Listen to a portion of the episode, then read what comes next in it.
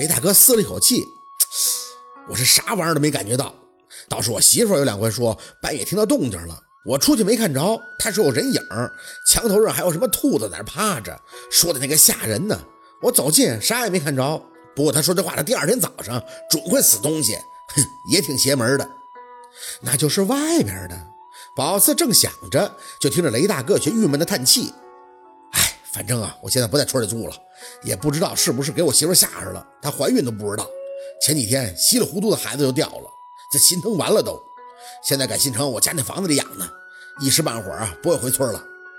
孩子自己掉了？雷大哥点头。是啊，心疼啊。我们雷家在我们村那绝对是大户，当然也是借我三叔的光。那有个山，整个都是我三叔的。还有那树林子，不过林子让我三叔给我们这些叔伯侄子们都分了，算是让我们的日子都过起来。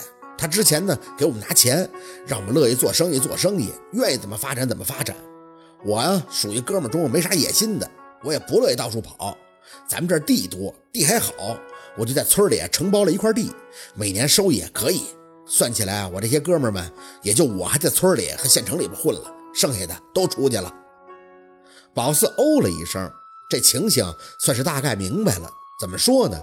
家里边要是有个能耐大的亲戚，那的确是能借不少的力。雷叔那人还敞亮，帮衬那是肯定的了。他伸伸胳膊，老家的这些亲戚也都能起来了。要么快五个小时以后，雷大哥才把车开到了县城。听他的意思，就是让宝四他们先去他县城的房子里住一宿，也是自己盖的小别墅，都能宽阔超超的住下，休息休息，明天早上再进村。宝四想了想，看着雷大哥张嘴：“雷大哥，还是直接去村里的房子看看吧。之前嫂子不是说半夜能听到动静吗？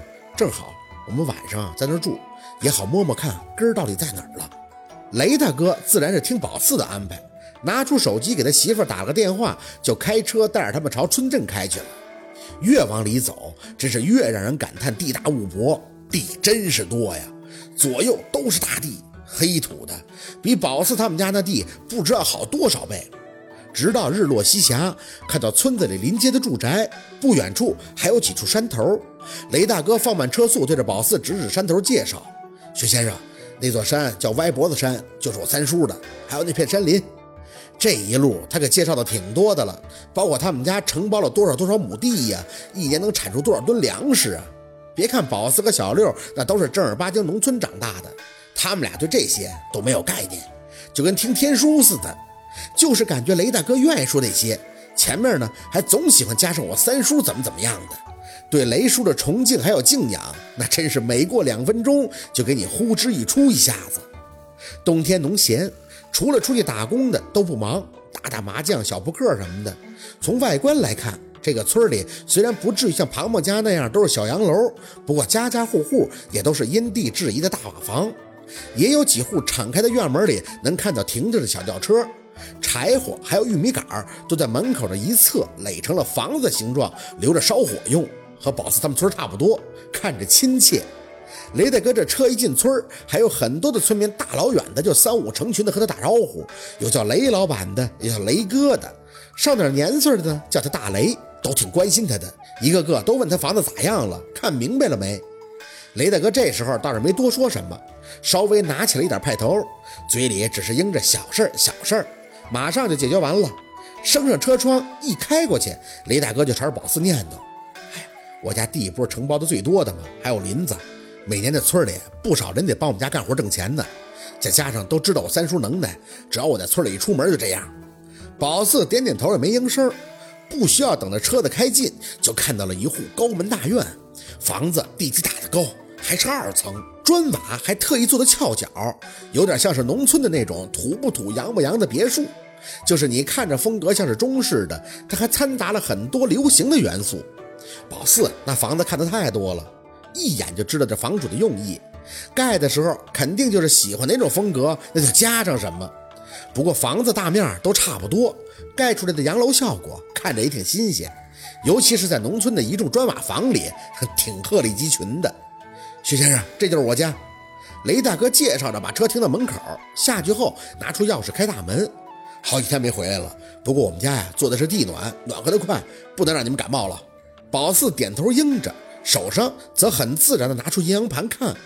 房子的坐向、方位都很好找，调节一下，只要观察指针就好。有些奇怪的是，这指针只是根据它方位调整时正常的转动了一下，随后就没动静了。这是没事儿啊，薛先生，这是你看事情用的啊？是。心里和气着，宝四跟着雷大哥进了院子，很大的院子，差不多是之前雷叔家那个院子一倍。一侧有搭建的简易仓房，应该就是养兔子用的，还有一个圈起的大大的篱笆圈儿一看呢就是养鸡的。但是现在却没看到一只鸡，耳边有风声而过。这院子太大，还没个活物，就显得空旷。扫了一圈以后，宝四看见雷大哥，雷大哥。距离最后死那个畜生到现在有多久了？哎呦，这得小半个月了吧？雷大哥说着就把宝四往仓房那边引，那死兔子还没收拾呢。你看看，小瘪犊子，你还敢回来？